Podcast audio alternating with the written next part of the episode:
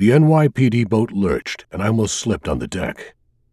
The waves made a monotonous slapping sound against the boat's hull, like an uneven drumbeat as we cut through the choppy water. I sucked in a deep breath and could practically taste the Hudson River. The toxic odors of rotting fish and garbage didn't do anything to help the nausea I felt. I prayed it would pass. One of the officers assigned to the boat tapped me on the shoulder. He grinned and offered me a piece of beef jerky. Very funny, asshole, Detective Terry Hernandez said as she snatched the jerky from the smirking cop and gave him a shove. We're here to work. There's a woman's body out there. She turned to me. You okay, Mike? Never better. Fresh air, the sea. Who could ask for more?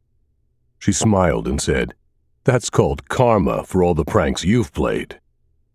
Terry was trying to distract me. That's why I like working with her. I was on edge, terrified that I'd recognize the body we were on our way to recover. Suzanne Morton, a friend of my oldest daughter Juliana, had gone missing three weeks ago. The last place anyone saw her was at a prestigious acting class in Soho. Suzanne and my daughter had been in a few classes together in the past.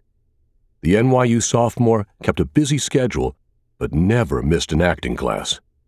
She had been a good influence around my house, encouraging my younger daughters to pursue their passions. I'd spent hours with Suzanne's parents. I had first met them six months ago when we attended a short play both the girls were in. Since Suzanne's disappearance, they'd asked me over and over again what the NYPD was doing to find their daughter. I understood. If your child is missing, you want the whole world to stop and go look for them. As a parent of 10 kids, I always seemed to have something to worry about. At least none of them was missing. I didn't need to use my imagination to worry about what might have happened to Suzanne. I'd seen enough as a homicide detective. It felt like a knife in my abdomen every time I pictured the young woman, her light brown hair framing a beautiful face that had deep dimples when she smiled. I felt a change in the engine just as the pilot looked over her shoulder. She yelled in my direction. Wind chop is really bad today. I'll get as close as I can. I looked out over the whitecaps and spotted a figure floating in the water. A second boat, a Zodiac inflatable hull outboard, discharged a diver. Recovery takes a lot of resources. We idled alongside the body now that we were closer, I could see more clearly that the body was a woman, floating face down in the water, with waves of long hair fanning out around her head. She was wearing a sparkly black cocktail dress that had attracted sea life. A fish nibbled at something in her hair. Terry stepped behind me. Is it her? Salt spray stung my face as I watched the grim procedure to recover the body.